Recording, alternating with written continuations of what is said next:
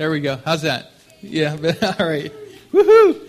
All right. So, that brings me to 1 Corinthians chapter 10, verse 13, which says, No temptation has overtaken you that is not common to man. God is faithful, and he will not let you be tempted beyond your ability, but with the temptation, he will also provide the way of escape that you may be able to endure it.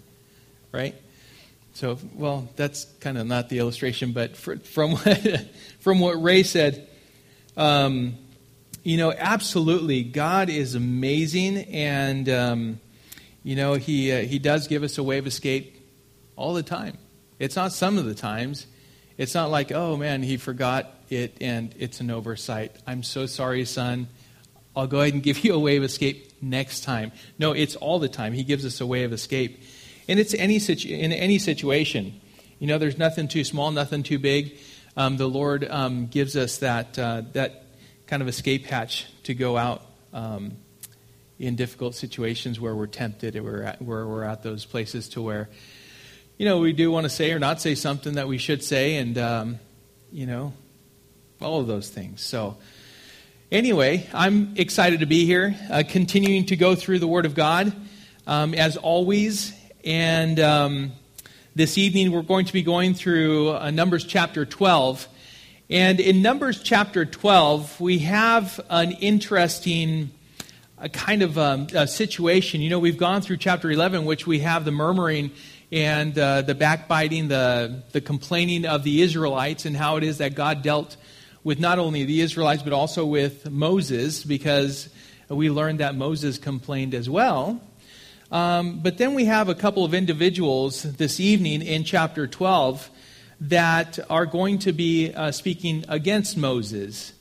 So, you know, the bunch of people on their way to the promised land. They've been demonstrated over and over how powerful and how the Lord is sovereign and how He has their best interest at heart, and how it is that He um, has delivered them from under the hand of the Egyptians, and He's done all of those things, and yet they're complaining and they're murmuring and their uh, their uh, memory of the past is distorted. You know, and uh, they think that everything was so so nice back in Egypt at the point where they were getting bored of the food that uh, the Lord was providing for them on a daily basis.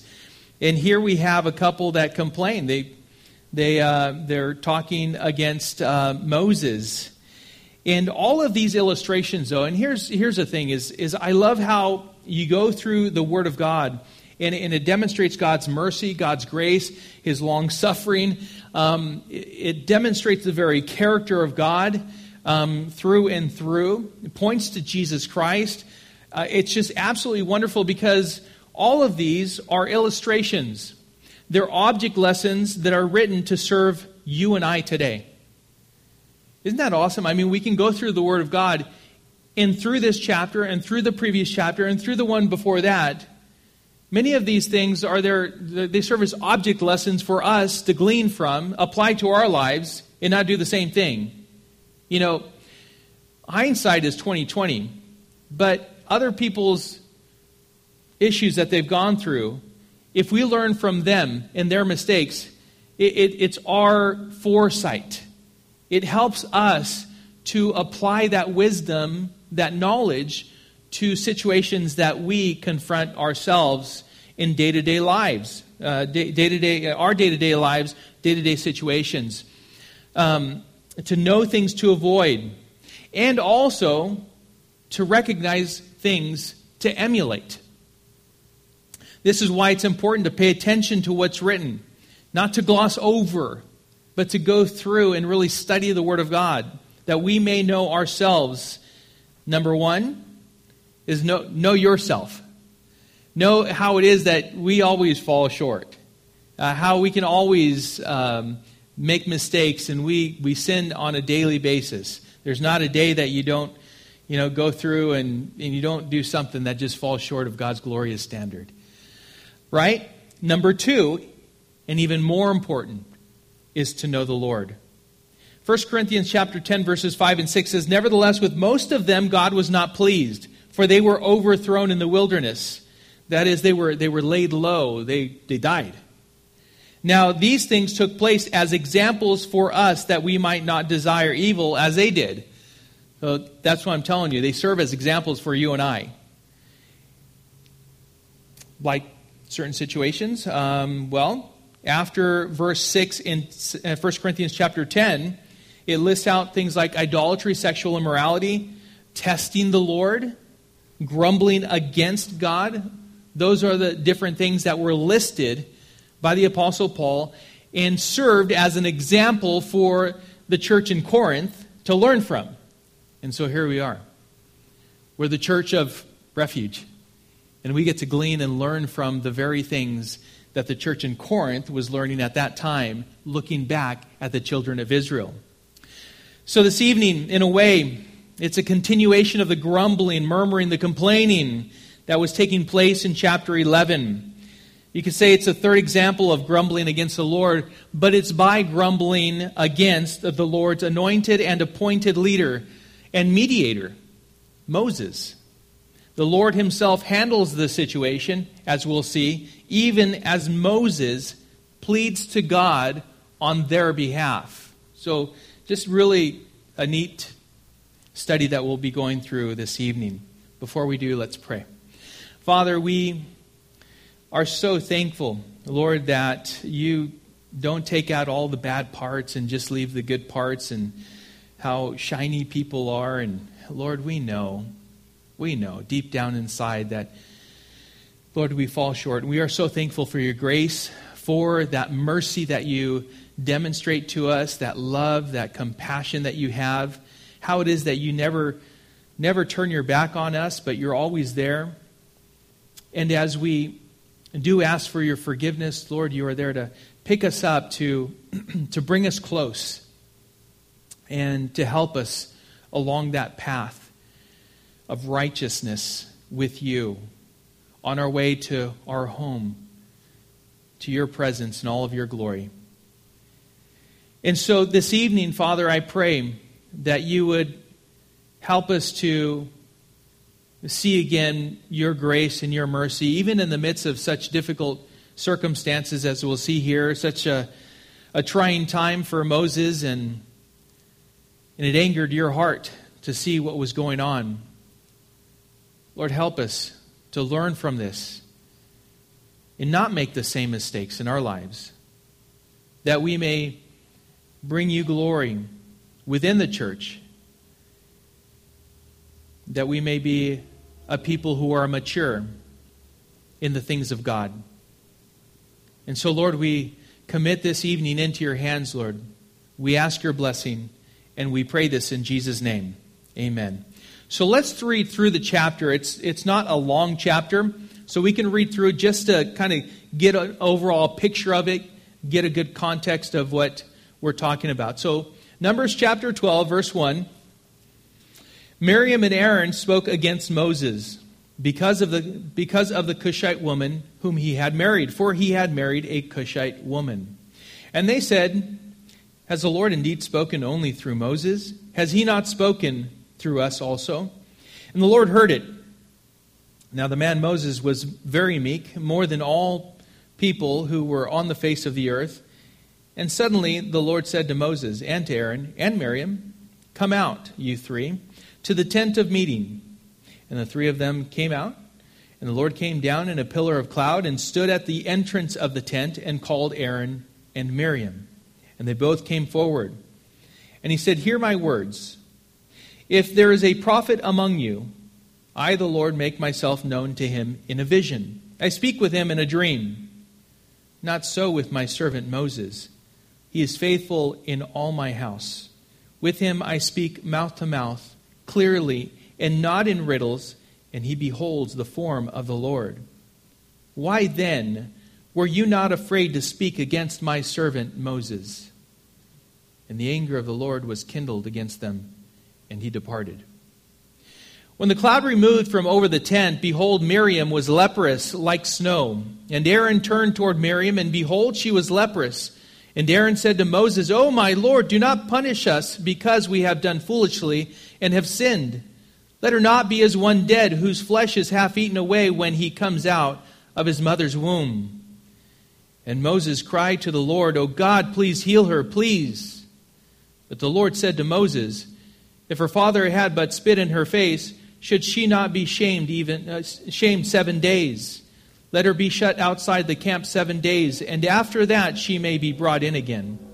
So Miriam was shut outside the camp seven days, and the people did not set out on the march till Miriam was brought in again.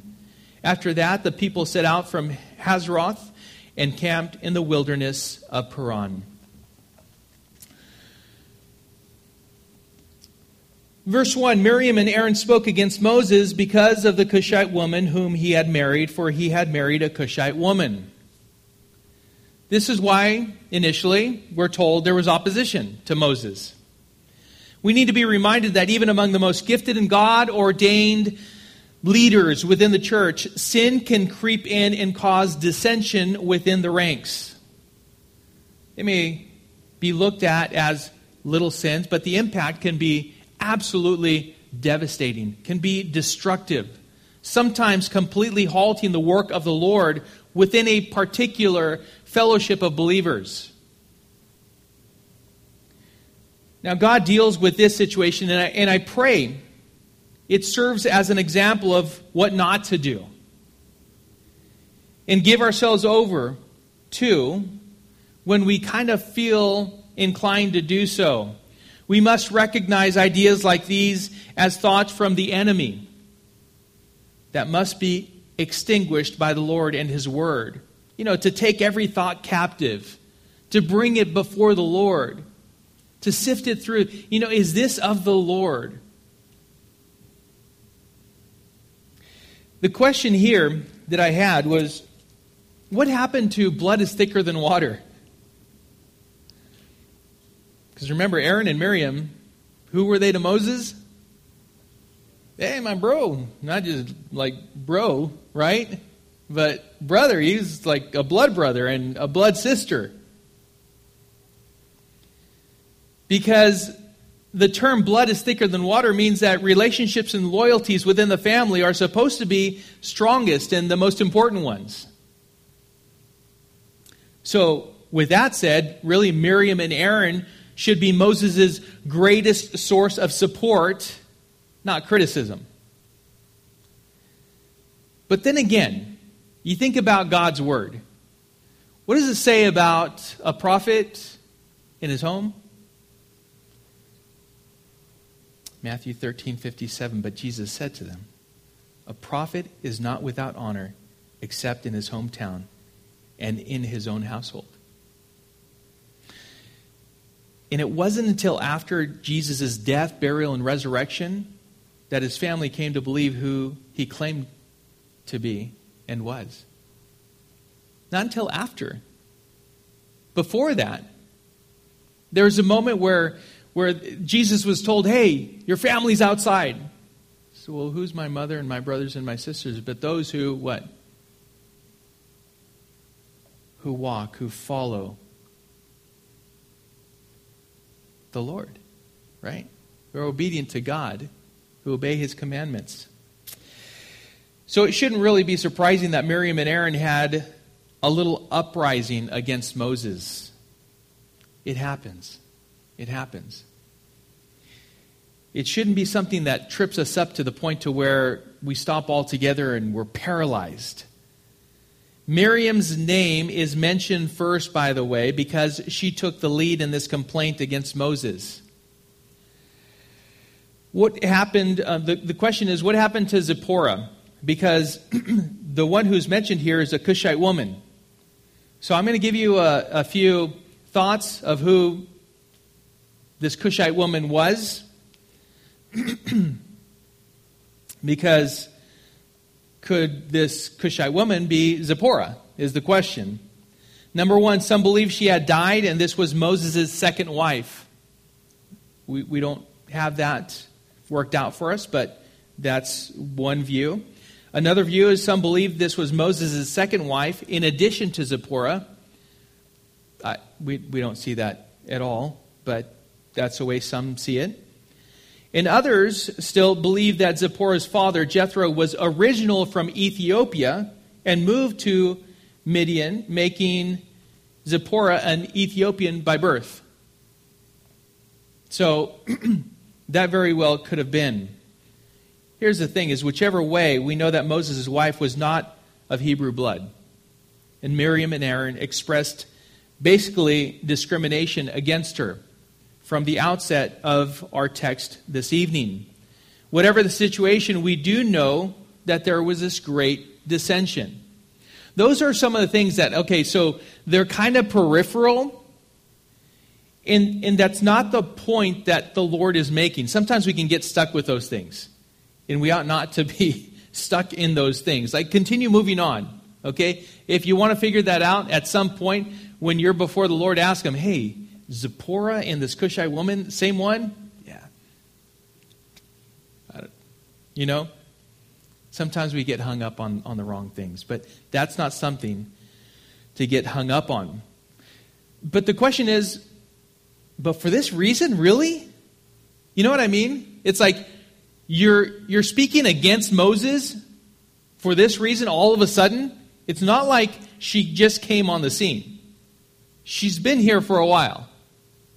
And you're just now going to bring this up. No, not really. The real issue is seen in the next verse. And they said, Has the Lord indeed spoken only through Moses?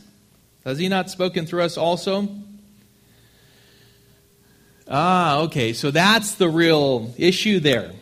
It's amazing how we find ourselves pointing out all sorts of faults with someone when we have just one great big issue with them. Just one thing. We have one thing against them, all of a sudden we're nitpicking, finding all these things with them. Jealousy really is what we see here. Proverbs 14:30 says, "A tranquil heart gives life to the flesh, but envy makes the bones rot." And James 3:16 says, "For where jealousy and selfish ambition exist, there will be disorder and every vile practice." Jealousy has this rotting effect. It first of all rots the heart, the thoughts, the perspective of the person that possesses jealousy toward anyone else. It begins to rot the, the very core of the person who insists on holding on to that jealousy. It comes from the inside out. The things that people are willing to do when filled with jealousy are oftentimes irrational illogical, and just plain distracting, divisive, and destructive altogether. The question lays plain their real issue with Moses, the one that they asked.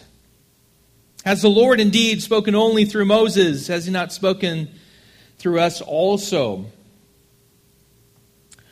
Are they viewing his role as one that they perceive as perhaps being self exalting?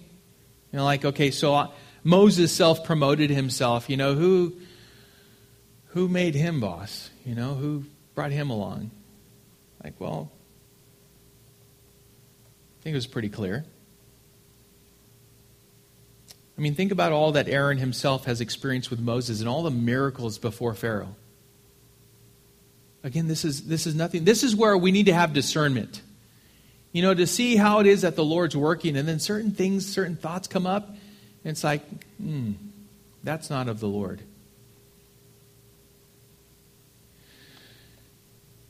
Think about what happened when Miriam chased after her brother down the Nile. In a little basket. Pharaoh's daughter came down with her entourage as she bathed, and, and they fetched Moses out of the water. And how it was that Moses wasn't killed this little boy that, um, you know, as Miriam ran up, and the ladies were, were talking, and Pharaoh's daughter said, Oh, this must be one of the Hebrews' son. And then Miriam said, Oh, do you want me to go get someone to take care of him? Yeah, go get him. She went back and got mom. Right? Just happened to be. I mean, the Lord worked through all of that. Miriam has, has to think about these things. Aaron, think about these things that have taken place up to this point. They both knew better. They should have known better. They both had witnessed how God had called Moses to lead the people out of Egypt and toward the promised land. Moses had been the recipient of the law and passed it along to the people. All of that. Now, jealousy can really do a number on a person, completely distorting, twisting, and really perverting reality. So the question is Did the Lord only speak through Moses? We can answer that with Scripture. The answer is no. In Exodus chapter 4, verse 30, says Aaron spoke all the words that the Lord had spoken to Moses and did the signs in the sight of the people. Oh, but Aaron forgot about that. Exodus chapter 12, verse 1 The Lord said to Moses and Aaron in the land of Egypt, He spoke to both of them. And Miriam spoke words inspired by God.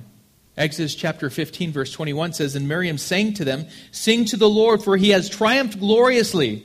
The horse and his rider he has thrown into the sea. That's inspired. That's a, that's a word of God. God had spoken to Miriam and Aaron, but they were not given the authority to lead the nation. But the question was not asked with sincerity.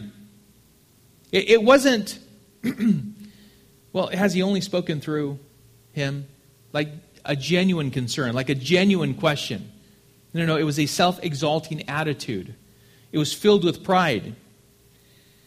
God gave the authority to a man to lead in more than one instance through the word through the Bible. You can see that. You can see Noah, Abraham, Joshua, David, Daniel, Peter, Paul, James, Titus. You can go through and you see all these people whom God had selected to lead.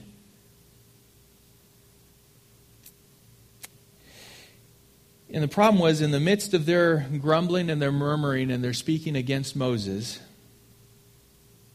guess who was there? The Lord.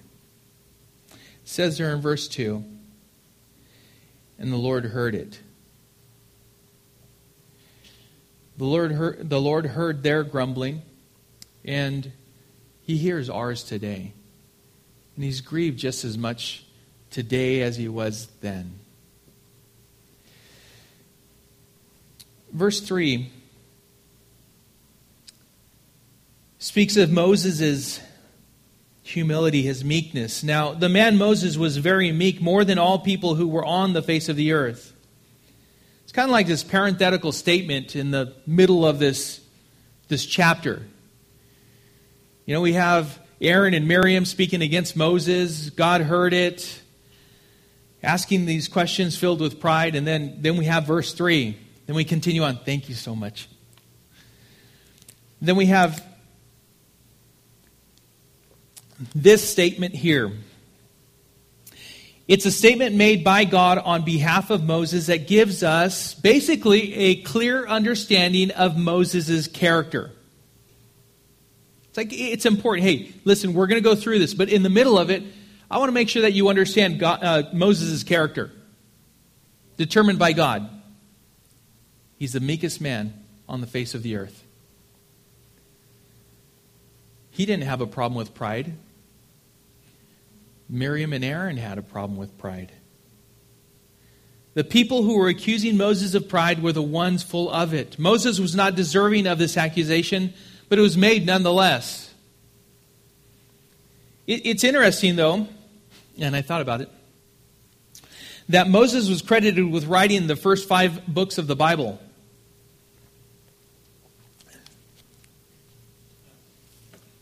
This was one of them. so, how is it that the most humble man on earth or the meekest man on earth could write this about himself without a trace of pride and arrogance, right? I just want to let you guys know I'm, I am really humble. I'm meek, right? Well, the bottom line is that he was. This was the Word of God. It's thought um, that after um, Joshua had, um, or I mean, Moses had died in Nebo, that, that Joshua had inserted this. It doesn't say that. It's just one of those thoughts nonetheless, this is God's inspired, inerrant, infallible word. And whether God commanded Moses to write, because that would take a lot. You're like, really? No, no. not, that, no. Yes, put that down, you know. And he had to write it out. I, we don't know. We don't know if it was Joshua that inserted it. We do know that it's the Word of God, and it's in there, and it's for our benefit. It's to understand the character of Moses. That's what it's there for.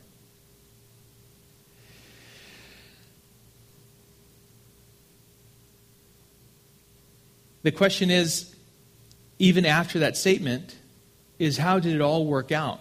Did Moses defend himself? No, he didn't defend himself at all. In fact, verse 4 And suddenly the Lord said to Moses and to Aaron and Miriam, Come out, you three, to the tent of meeting. And the three of them came out, and the Lord came down in a pillar of cloud and stood at the entrance of the tent and called Aaron and Miriam. And they both came forward. And he said, Hear my words. If there is a prophet among you, I, the Lord, make myself known to him in a vision. I speak with him in a dream. Not so with my servant Moses. He is faithful in all my house. With him I speak mouth to mouth clearly and not in riddles, and he beholds the form of the Lord. Why then were you not afraid to speak against my servant Moses? And the anger of the Lord was kindled against them, and he departed. Their question earlier was Has God not spoken through us also? Well, I can't help but to kind of chuckle a little bit because here's God speaking to, Moses, uh, to Aaron and Miriam, right? Face to face, mouth to mouth. He's speaking, God is speaking through their situation to us today. Yes, God has, He is, and He always will speak to us. There are times when God's response to certain people and situations seems to be delayed. The judgment is long time, a long time coming, isn't it? It's like, oh, like when is the Lord going to do something in this situation? That is from our perspective. You know, it's like sometimes it just seems like it just takes a long time for the Lord to do something in certain situations. But in this instant, God doesn't respond on down the road. He responds immediately. It says suddenly, calling Moses and Aaron and Miriam to the tent of meeting. They all came, but then God called Miriam and Aaron to draw closer to him. This was clear to clearly distinguish them from Moses in what he was about to say.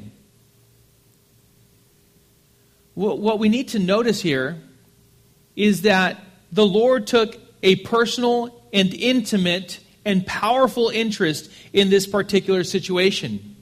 Is very close to God's heart, you could say. It wasn't for Moses to judge this one and defend himself, because remember, Moses was the one that oversaw the judgment of all the issues that were going on within the congregation, within the Israelites.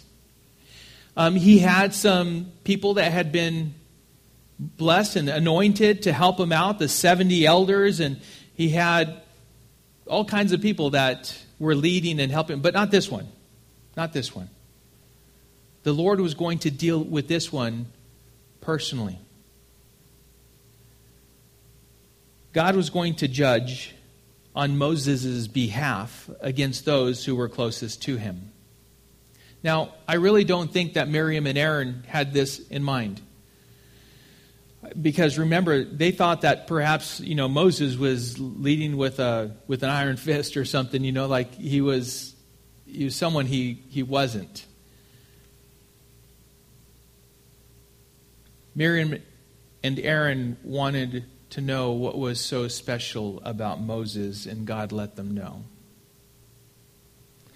He said, With him I speak mouth to mouth, clearly, not in riddles, and he beholds the form of the Lord. There's no one, there's no one that has seen the Lord and, and lived. So this isn't, this isn't seeing the Lord in in a way other than his form.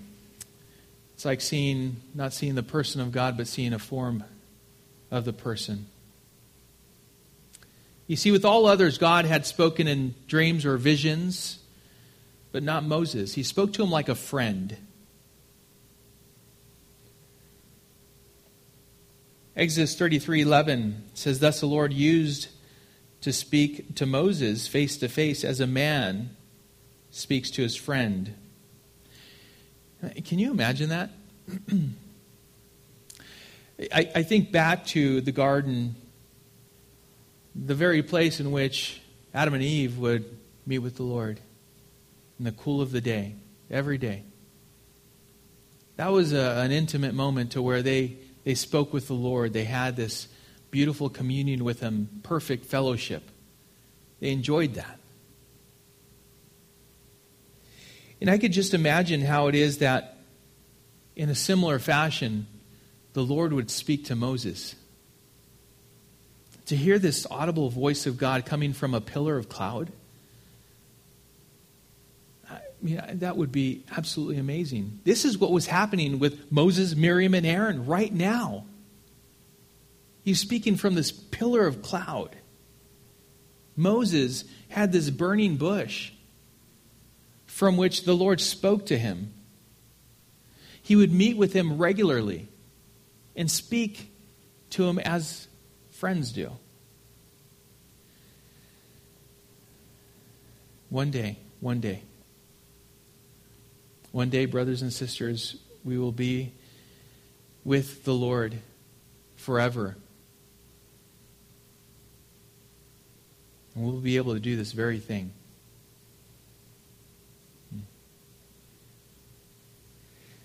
So that's what was going on here with these two Miriam and Aaron. But their conversation was a bit different. It was a one way conversation. It was as we would call in the Navy, you'd been, been called on the carpet. And, and it, it, was really bad when you were called on the red carpet.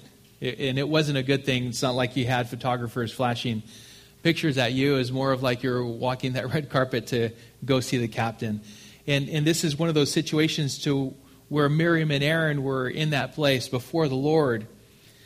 And their conversation was not a dialogue, it was just, it was one way, it was mon- a monologue.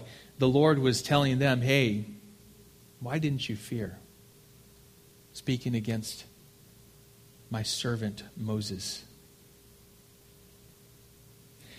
They're not talking and it's not so good. God's last statement before he departed Why then were you not afraid to speak against my servant Moses? A couple more things to point out before we move on, just to lay it out. Number one, God called Moses a faithful servant.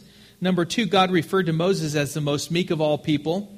Number three, God would speak to Moses like a friend face to face. Number four, God did this work in Moses' life during the 40 years he spent in the desert. This, this isn't something that happened overnight. It was a work of, work of sanctification that, that happened over the course of 40 years in the life of Moses. God's servant was being prepared for exactly what he was doing for him in the present time. You know, God has done a work in your life up to this point to prepare you for the very work that he has for you today. Moses' humility, faithfulness, loyalty, and a servant's heart was all being developed and molded in the previous 40 years by God. Aaron and Miriam had desire to be considered to come alongside Moses, but they were not prepared nor called to do so in the same manner that Moses was. that doesn't give them any less value in the eyes of the Lord. It's just they're not called to that. That's all.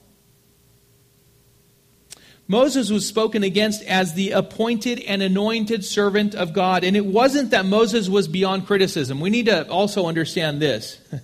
It wasn't that Moses was beyond criticism because you remember his father in law, Jethro? Yeah, he kind of had some words of criticism for him. He says, Hey, you continue doing what you're doing, you're going to die. You can't do that. And he received it. Moses received that, and he actually did something about it. So it wasn't that Moses was beyond criticism, but God did not tolerate false accusations or uh, jealous undertones, murmurings against the man whom he had called to do this work. It, they were just, they were false. No, this, this wasn't just criticism at all. This was jealousy, and they should have been afraid to speak against Moses. And so God left, and it was done. So there's this awkward pause, is what we know. Let's continue. Verse 10 says, When the cloud removed from over the tent, behold, Miriam was leprous like snow. And Aaron turned toward Miriam, and behold, she was leprous. And Aaron said to Moses, O my Lord, do not punish us because we have done foolishly and have sinned. Let her not be as one dead whose flesh is half eaten away when he comes out of his mother's womb. So we see this shock. Aaron, I, I don't think Miriam knew that she was leprous. I think the moment that the Lord departed, all of a sudden Aaron turned and saw his sister and was like, right? That's what we get from what we have in our text here. And all of a sudden he, he's alarmed. He is, he is now pleading. He's turning to Moses and saying, My Lord. That's what he's calling Moses at the time. This is an answer to um, also Don. Don's not here. He's actually away. He's normally here. And he asked me a couple weeks ago, he says, I'm reading ahead, Pastor, and, and, and I have this question. You know, um, why did Miriam uh, get leprosy and not Aaron? Good question. Very, very good question. Well, as I stated from the very beginning, there's a reason why Miriam's name was first and not Aaron. Was because it's thought that Miriam was the one who took the lead in speaking against Moses. And Aaron just kind of followed along. It's not the first time that Aaron just follows along. You remember the golden calf? Yeah. So it's not like Aaron had a good track record up to this point. You know, there was the golden calf, there's a situation with Moses, and now he sees this, and all of a sudden, hey, I'm good, Lord. You know, Moses, Lord, please help. No, right? Perhaps the leprosy would have continued to Aaron, but it definitely served to get his attention in very short order. Sometimes that should be good for us. Like when we see certain situations with other people to where they're being disciplined, you know, by the Lord, and we see things happen, it really should serve to strike fear in our own hearts. Not this fear of God, you're going to strike me dead, but this fear of, wow, the Lord is serious about these things. And I should be fearful of also falling into the same sin, whatever it may be, in dealing with the same consequences. Now, the bottom line, and I, I will say this about, well, why Miriam and not Aaron? I can say that there, there isn't anything that we can like point to other than the order of their names. Right? That's the only thing that we can say. So I can say that there really is no clear explanation as to why Miriam and not Aaron. But the point is, is that the Lord was doing this, and it struck fear in the heart of Aaron. And again, it should strike fear in our hearts when we see things happen around us. It was instantaneous. It was miraculous. This case of leprosy that came upon Miriam the moment the Lord departed. It seems as if Aaron was the one to see again the leprosy on Miriam first, and he cried out to Moses in, in, a moment of panic, in a moment of despair. By the way, leprosy was a disease of bodily decay and corruption. And the person who had leprosy would be considered to be the walking dead, what we would call today zombies, right? Yeah, zombies. They're, they're, they're walking dead. How are they walking? They're dead. And that's what they would call them. You're the walking dead, leprous. It's interesting that her body now reflected the condition of her heart corrupt and dead. Oftentimes, we're the last to see that, by the way. It's very evident to other people, as it was to Aaron. Aaron turned and was like, wow, that just freaked him out, right? In a moment just like that. And it's funny how people can see in us oftentimes what we cannot see in ourselves. It, it's kind of obvious on the outside. Kind of like this, what kind of wells up out of the heart. Now we have Aaron's confession. We have done foolishly and have sinned. Again, Aaron cries out to Moses as his Lord, and in his confession, we can't but think that it probably came because of his fear that he may have been next, right? Like, I don't want to be next, so I'm going to confess hey, we've sinned, we've done foolishly. Please help us. Because all of a sudden, Aaron's repentant when he sees his sister. He doesn't pray to God himself. He doesn't offer to sacrifice on behalf of his sister because he knows that he's an accomplice to this matter. He himself is a sinner in need of a mediator and cries out to his mediator. He cries out to Moses. Now let's take a look at Moses, the mediator. Verse 13. And Moses cried to the Lord, O God, please heal her, please. But the Lord said to Moses, If her father had but spit in her face, should she not be shamed seven days? Let her be shut outside the camp seven days, and after that she may be brought in again. So Miriam was shut outside the camp seven days, and the people did not set out on the march till Miriam was brought in again. After that, the people set out from Hazeroth and camped in the wilderness of Paran. Now, this is where we see like the character, God's character here. It's, it's, it's beautiful. Moses didn't hesitate to pray for Miriam. Aaron cried out to him, Help us, please, help us. Help us. And Moses immediately didn't hesitate, didn't hold back. Immediately, he prayed for her even though she was his accuser. Moses was a man who was loyal to God. He was a man who would meet with God face to face, speak to him as a friend does. He was faithful to God, and he immediately interceded on behalf of Miriam. But God did not heal Miriam immediately. You see, he allowed her to be an example.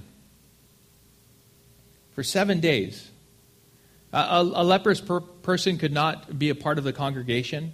A leprous person had to be kept outside of the camp. And so she was, as the Bible tells us here, Scripture tells us, she was shut out of the camp of Israel for seven whole days, and all knew why she was shut out. Imagine, I mean, the humility that had to have been overwhelming for her. There had to have been shame. I mean, she was put out, she was leprous, she had spoken against Moses, God's anointed, ordained leader of the Israelites at this point. We also need to see something else here is that they didn't set out on their march for seven days because of this. There was this delay in the movement of the whole congregation. Time that they could have spent going toward the promised land. No, they were sitting there waiting until Miriam was made well again, and they stayed behind. Two people who were against the leader caused the whole nation of Israel to stop their forward movement until Miriam was healed after seven days. How many people? Two million people? That's a lot of people. It, it just goes to show, and this is one of those illustrations, it just goes to show that it doesn't take much to paralyze or to halt the forward movement of a body.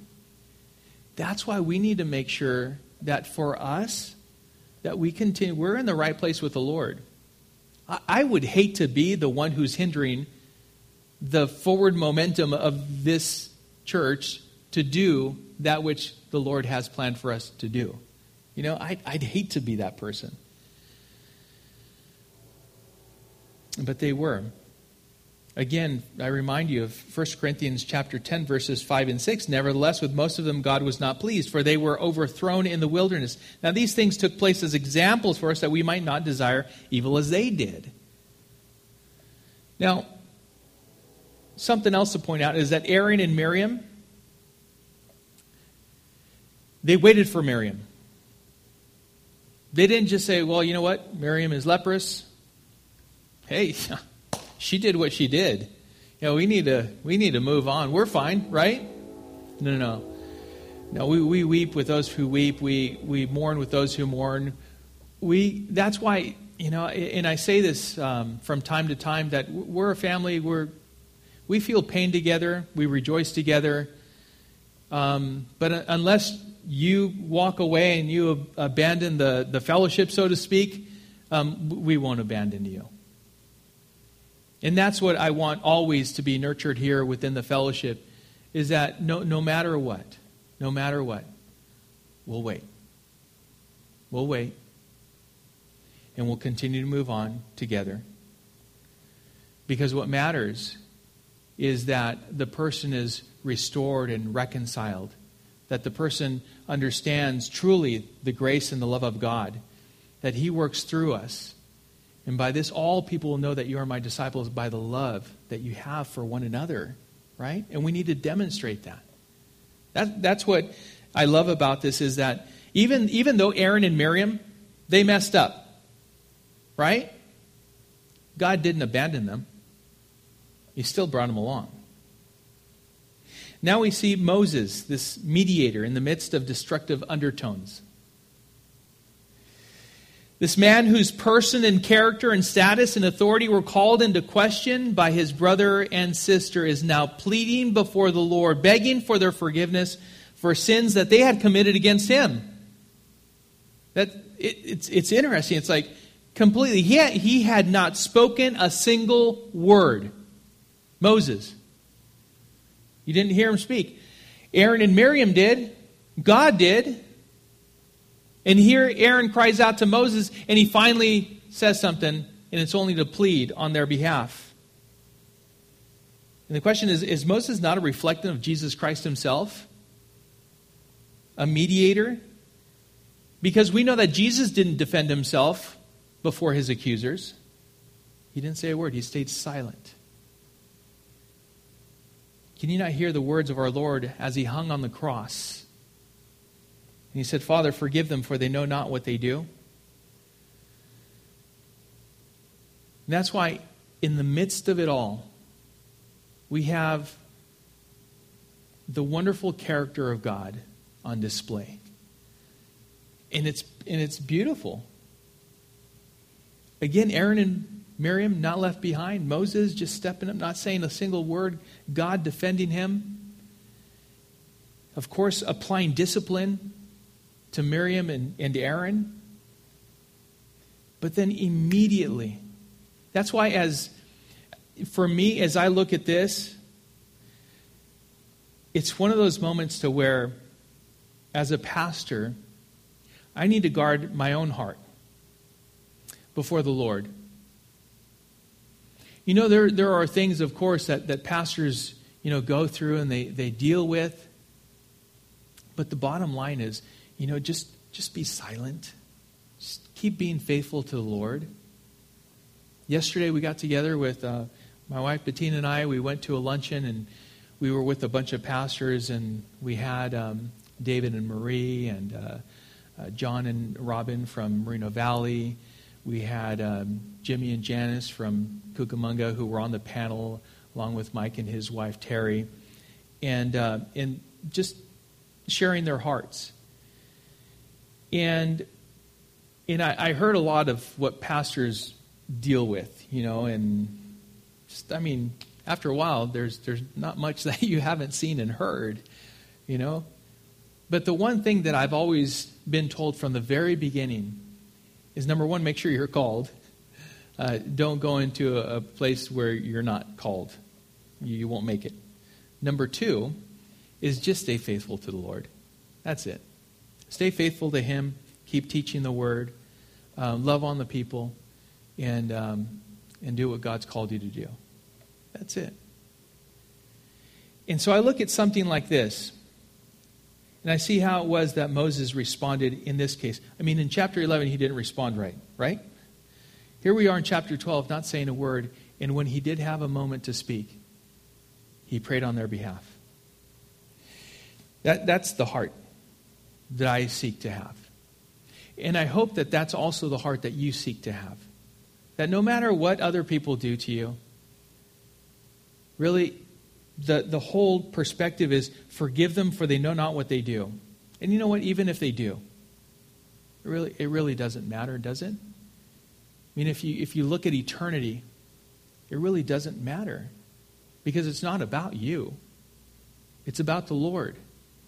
So you should always seek to restore, to reconcile, to make things right, to take you know, the high road, so to speak, but it's the low road as far as humility is concerned.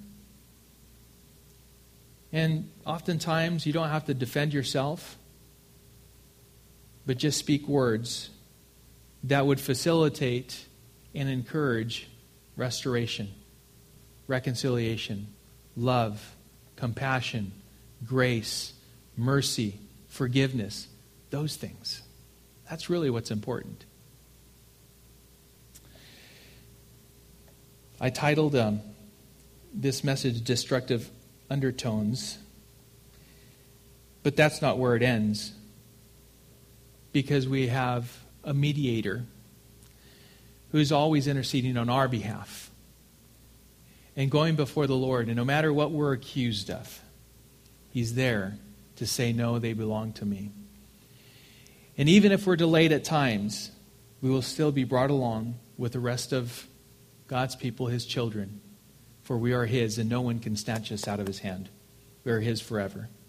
If we but trust in Jesus Christ for and trust Him for who He is.